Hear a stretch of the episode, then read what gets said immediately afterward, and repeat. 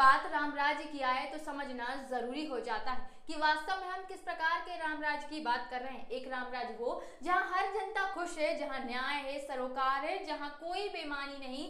या रामराज्य हो जहां बगल में राम करते हैं, लेकिन पीठ पीछे वो ऐसे कल्याण करते हैं जो समाज को गलत दिशा प्रदान करते हैं। तो समझना जरूरी हो जाता है कहीं वो राम का उपयोग कर उनका दुरुपयोग तो नहीं कर रहे। आज समझने की जरूरत है कि रामराज्य की आखिर सही अवधारणा क्या है, वहां जनता का कल्याण है कि कुछ वर्गों का कल्याण है, ये समझना जरूरी हो जाता है। राम के आदर्श को समझना और उनके उदाहरणों को देने वालों से पूछना जरूरी हो जाता है कि क्या राम के सच में वो उदाहरणों को समझ पाए, उनके जीवन को समझ पाए, उनके सरोकारों को समझ पाए, उनकी उस ऊंची सोच को समझ पाए हैं जो 14 वर्ष के वनवास को भी हंसते हंसते ले गए। जहां आज जहां एक निधि छोड़ने में, एक फंड छोड़ने में विधायक राज्यों की सरकारों को पसीने छूट जाते हैं, ऐसे समय में जो रामराज्य की कल्पना के उदाहरण देते हैं उनसे प्रश्न किया जाना चाहिए कि वास्तव में आज रामराज्य की अवधारणा क्या है, जनता वहाँ है भी या नहीं।